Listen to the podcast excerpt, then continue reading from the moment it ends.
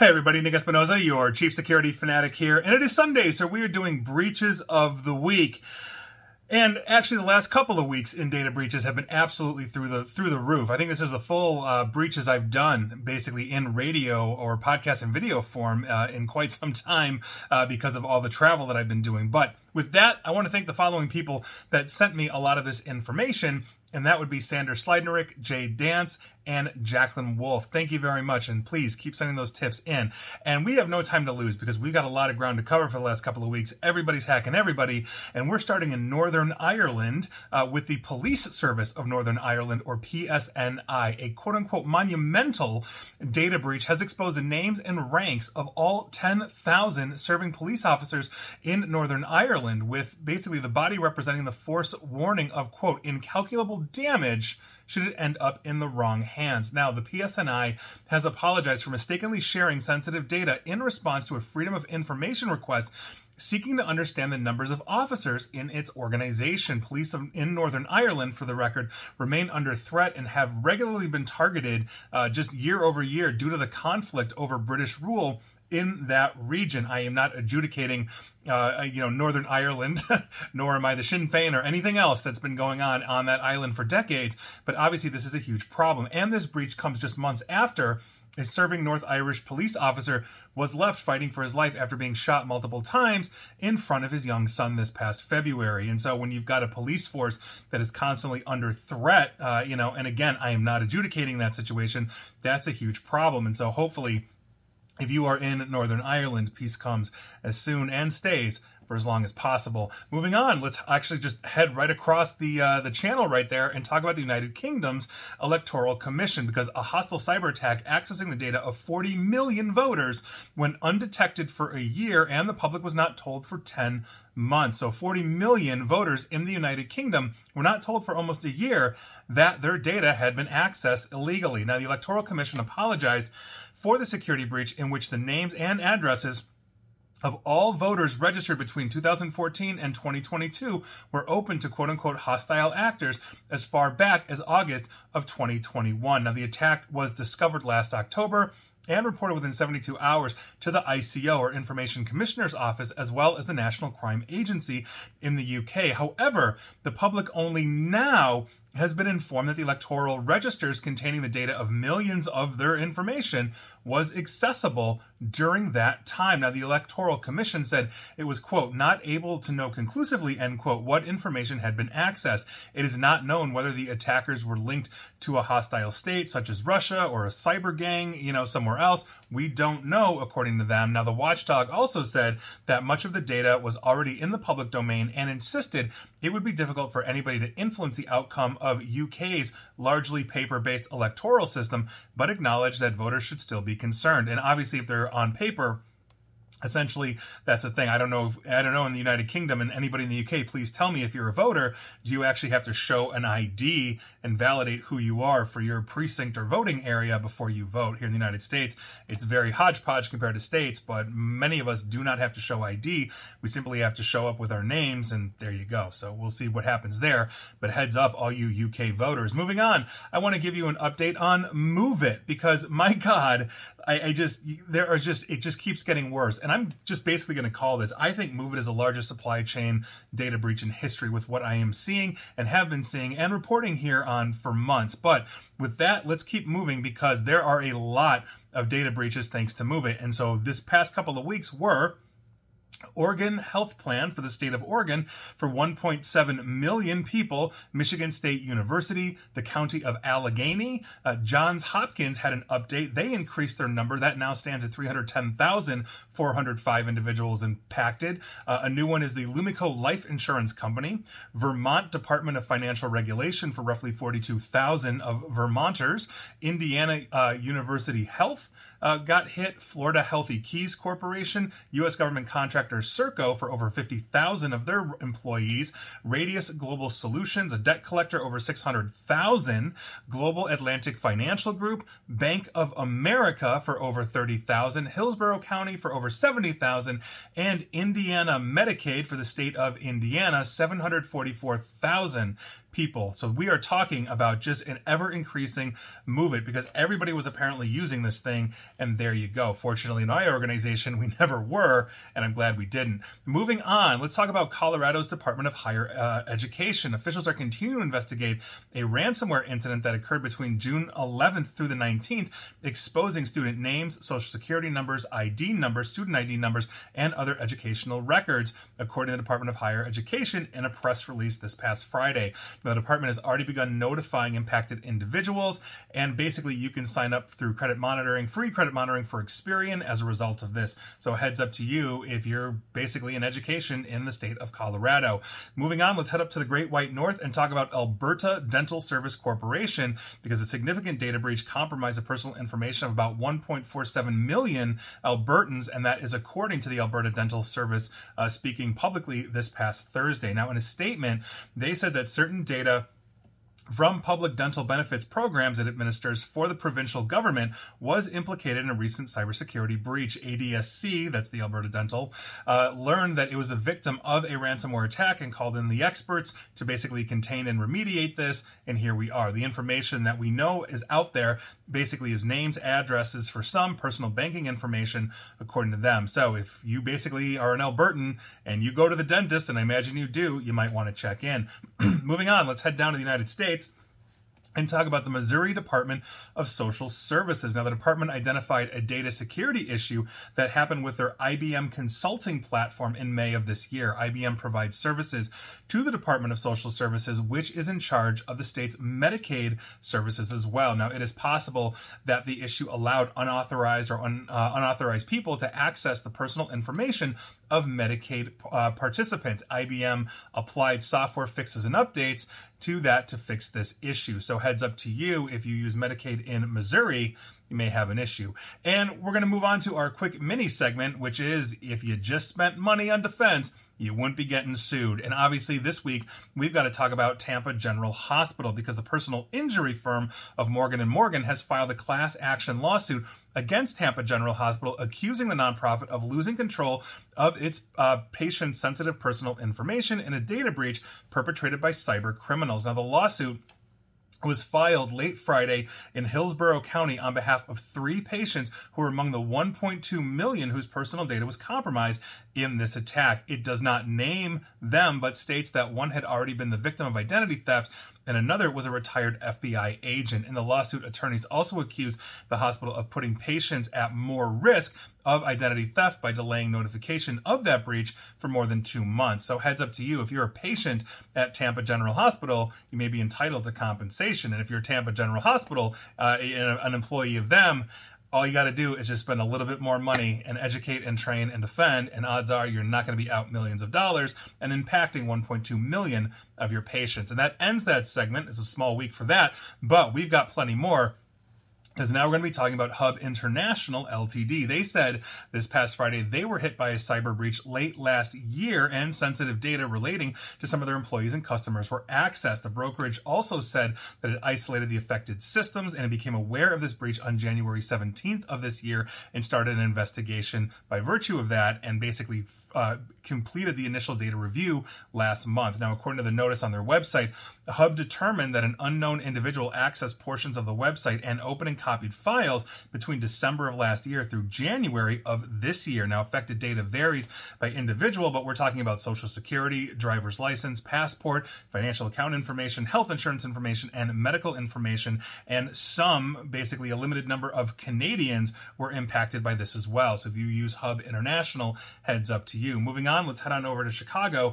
and talk about Lurie Children's Hospital. This is one of the foremost children's hospitals in the United States. Now, the personal data of about two thousand Lurie Children's Surgical Foundation patients was leaked earlier this year following a security breach in their billing software used by that nonprofit. Now, patients affected by the breach saw social security number le- uh, basically leaked to a still unknown party, along with their names, dates of birth, and address. This breach took place between March twenty-ninth through April fourteenth of this year. Affected patients p- found out on April twenty-eighth, according to their release this past Tuesday. NextGen Healthcare, the company contracted to run the foundation's billing software, does not know know uh, who accessed it, though forensic investigations are underway. So heads up to you if you have a patient, which would be a child, in Lurie's Children's Surgical Foundation, and hopefully your data is okay. Moving on, let's talk about the M H M R Authority of Brazos Valley. I'm not sure where Brazos Valley is.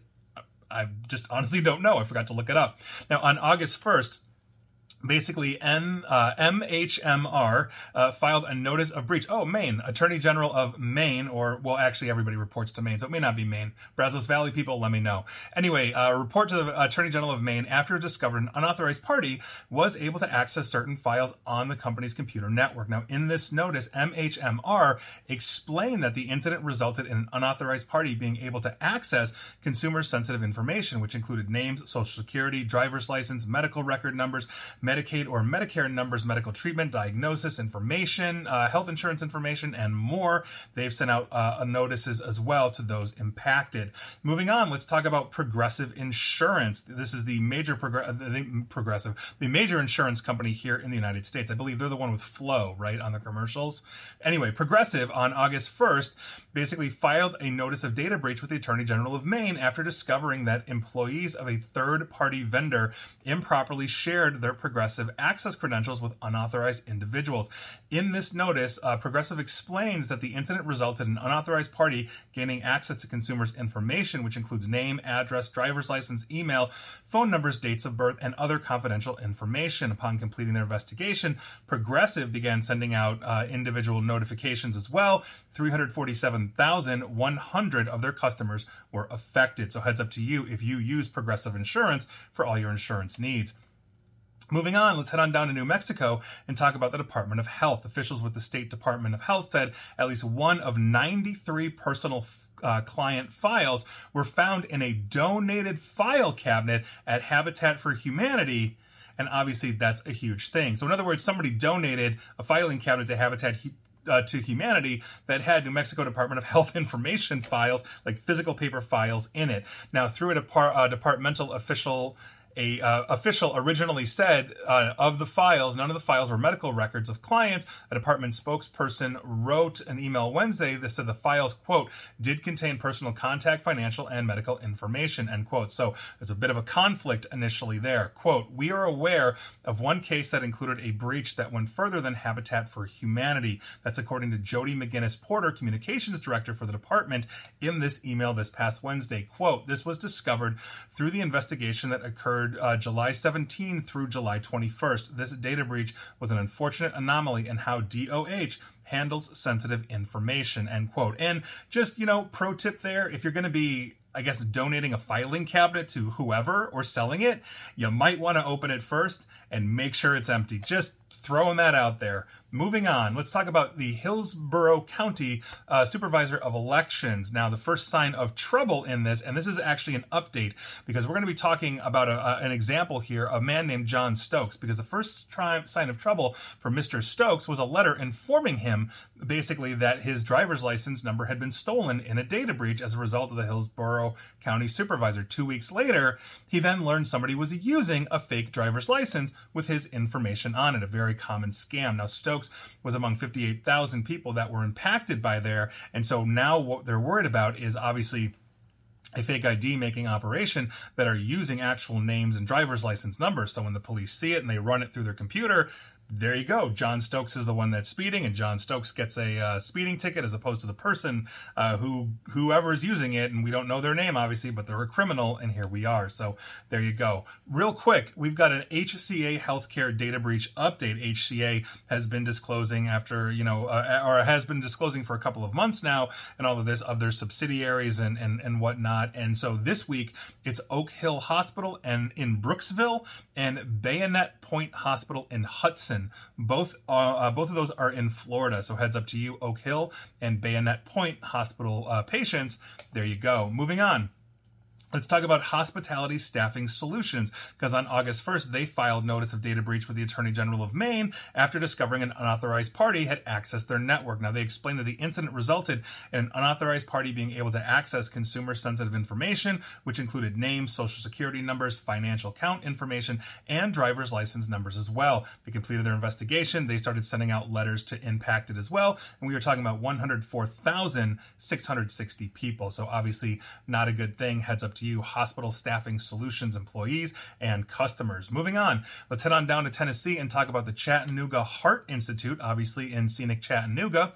On July twenty-eighth, they filed a notice of uh, data breach with the Attorney General of Maine after confirming a recent cyber attack compromised confidential information that was stored on their network. In this notice, Chattanooga Heart Institute explains that the incident resulted in an unauthorized party being able to access consumers' sensitive information, which included their names, social security numbers, mailing addresses, email addresses, phone numbers, dates of birth, driver's license uh, account numbers, account information, health information, diagnosis, condition information, lab results, medication, and other clinical, demographic, or financial information. In other words, if you walked into the building as a patient and sneezed, the hackers probably have it. Now, upon completing their investigation, they sent out breach uh, notifications as well to their patients. Now, let's head on over to Indiana and talk about Martin University, established nineteen seventy-seven. Now, a data breach at Martin University that occurred over a year ago is still unpacking quite a bit of their students. Martin University's spokesperson said they have uh, only been able to fulfill more. They have, oh my gosh, I can't even speak. A university spokesperson said it hasn't been able to f- f- fulfill more than seventy student transcripts since the data breach. In other words, I, you recently graduated from Martin University. You need your school's transcripts to show your brand new job or place of employment, and they're not getting them to you. Uh, basically, Martin University claims it has six hundred seventy-five transcripts request since the breach. Obviously, they've got six hundred five outstanding if they've only done seventy. That means the breach was so bad, they are probably manually having to go back and actually recreate transcripts. So there you go. I'm wondering if they'll have a scam where somebody will say, yeah, I absolutely went to the university. Where's my transcript? And there you go. You never know. Scammers are scammers. So heads up to you if you are a uh, basically Martin University recent graduate. Moving on, let's talk about the Executive Office and the Patient and Executive Office and the Patient and Client Council of Northern Ireland. That's right, we're heading back to Northern Ireland, and they were reprimanded by a data watchdog for disclosing people's information inappropriately via email. Now, the Executive Office and the Patient and Client Council both used bulk email methods to send messages on sensitive topics to multiple uh, to multiple recipients. The recipients saw full lists of people who were emailed about either gender dysphoria or historic child abuse. Gender uh, dysphoria is more commonly known as trans. You may know of trans people. Uh, that is essentially the the condition, if I recall, of, of what they have. And please, no hate mail on that because I'm I'm doing that off the top of my head. Now, Uh, if I got that wrong, I apologize. The breaches were investigated by the I C O, the Information Commissioner's Office, and they said that two hundred sixty-six email addresses had been shared as part of bulk messages and said, quote, this could be very distressing and potentially harmful to those affected. They included fifteen people across Northern Ireland who the I C O said had, quote, lived experience of gender dysphoria, end quote. And obviously, medical records are incredibly sensitive, and you're talking about, you know, a community that is something like less than half of percent of the general population, and, and oftentimes, at least here in the United States, we've seen them be targeted. So just be safe out there, and hopefully nothing will come of this. But heads up, Northern Ireland, uh, you know, that's obviously a big thing. Moving on. Let's talk about the major travel technology firm known as Mondee, because uh, they leaked sensitive cu- uh, customer data through an exposed Oracle Cloud database, which basically they have now since secured. Over one point seven terabytes of data has been exposed in this breach, including customers' names, birth dates, gender, home addresses, passport numbers, and flight information, most of which were from Mondee's travel agent platform subsidiary, Trip Pro, according to the researchers who discovered this. Now, further analysis by Tech Crunch to verify this noted the inclusion of complete customer passenger name records, credit card numbers, and expiry dates, none, and I mean none of which had been encrypted. So if you've used Trip Pro to basically get on a trip or whatever, your credit card was exposed, as was your personal information. I'd probably stop using them for a while. Moving on, let's talk about Gunster, Yokely, and Stewart, P A That sounds like a very fancy law firm. They're based in Miami. I'm just going to call them Gunster. Uh, they, they have offices in thirteen cities throughout Florida, and they announced they were the subject of a data security incident that involved personal information of some individuals, which Gunster obtained in connection with providing legal services. Now, the notice further alerted that the information, quote, could have included name and one or more of the following: date of birth, social security, driver's license, financial financial account information, medical information, including medical record numbers, health insurance benefit information, claims data, diagnosis, and treatment information as well. So heads up to you if you use Gunster, Yokely, and Stewart, P A in one of their thirteen Florida offices for all your legal needs. Moving on, let's talk about the retail chain Hot Topic. Now, Hot Topic is notifying customers about multiple cyber attacks between February seventh and June twenty-first that resulted in exposing sensitive information to the attackers. Now, in a breach notification, the company explained that the attackers used stolen account credentials and accessed the rewards platforms multiple times, potentially stealing customer data as well. The company says that the investigation determined that Hot Topic was not the source of the credentials, but they could not find the source. Essentially, they are claiming a credential stuffing attack, meaning you have a Uh, basically, you're using your email address and password that you're using for a million different places, and you're also using it at Hot Topic. That got, you know, compromised. Somebody stole it in the dark web, whatever it is, and now they're just shotgunning that out, and they happen to be able to log into Hot Topic because you're not using different passwords for different sites. And there you go. So make sure you've got good passwords. Don't reuse your passwords. And if your password for Facebook is the same as your bank,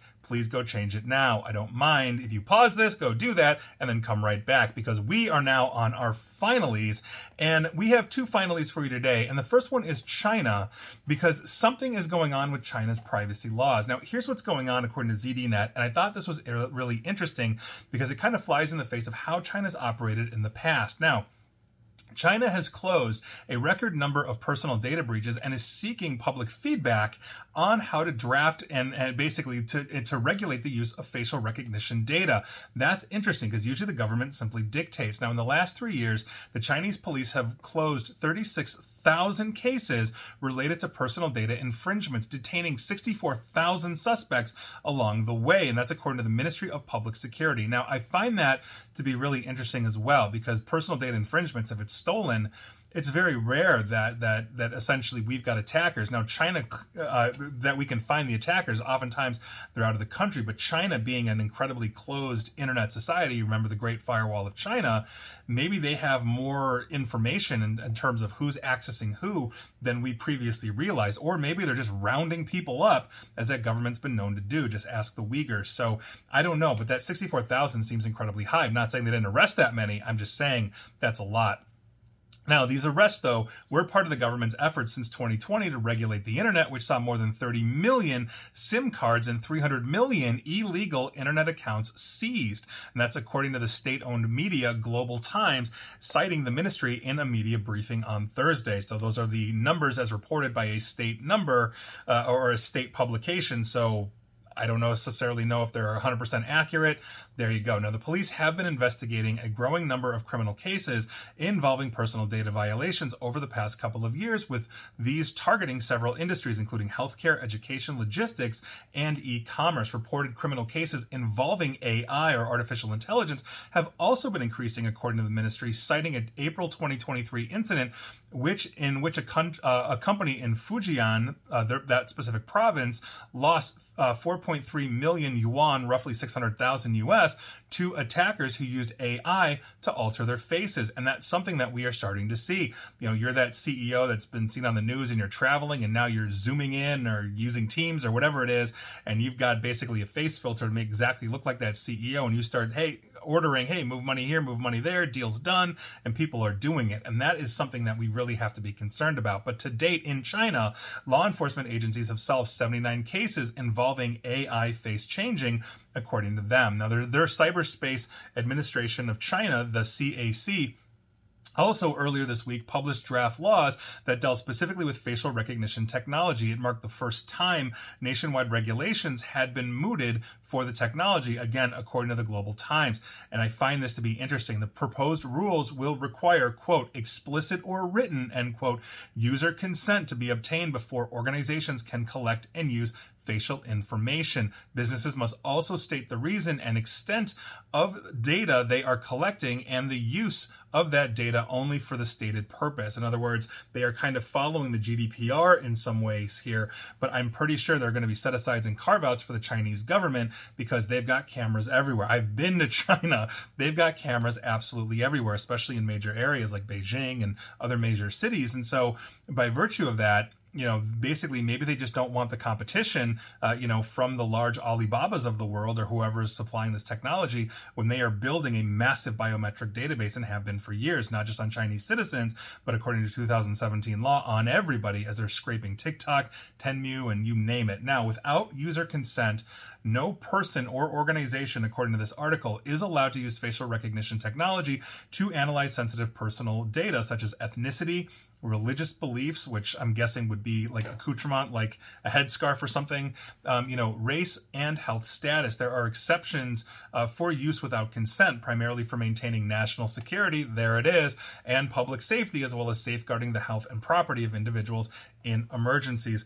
And so, yes, the government can do what they want. They are just cracking down more on what is a burgeoning private sector, uh, you know, in China. And so there you go. The government is trying to maintain that balance and that control and essentially put those corporations in their place, I think, on that one, uh, while still gaining all information they want from those corporations. So it's going to be an interesting mix.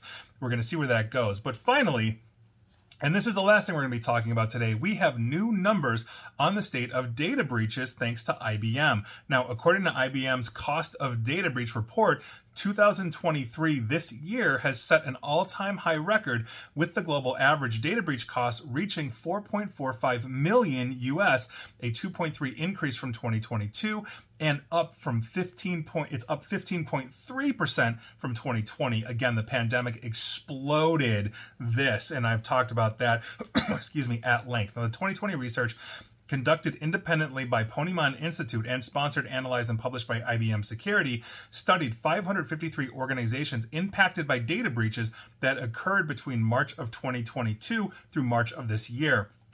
So one year. Some of the other interesting stats on this report are only one-third of companies surveyed discovered the data breach through their security teams, meaning two-thirds didn't figure it out that way.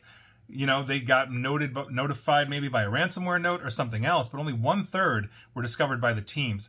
Another interesting fact, another sixty-seven percent of breaches were reported by a benign third party or by attackers. I have personally gone to organizations when I find their data in the dark web and say, hey, do you know it's out there? Just, you know, heads up, F Y I. Now, on top of this, when attackers disclosed a breach, it cost organizations nearly one million dollars more per incident than internal detection.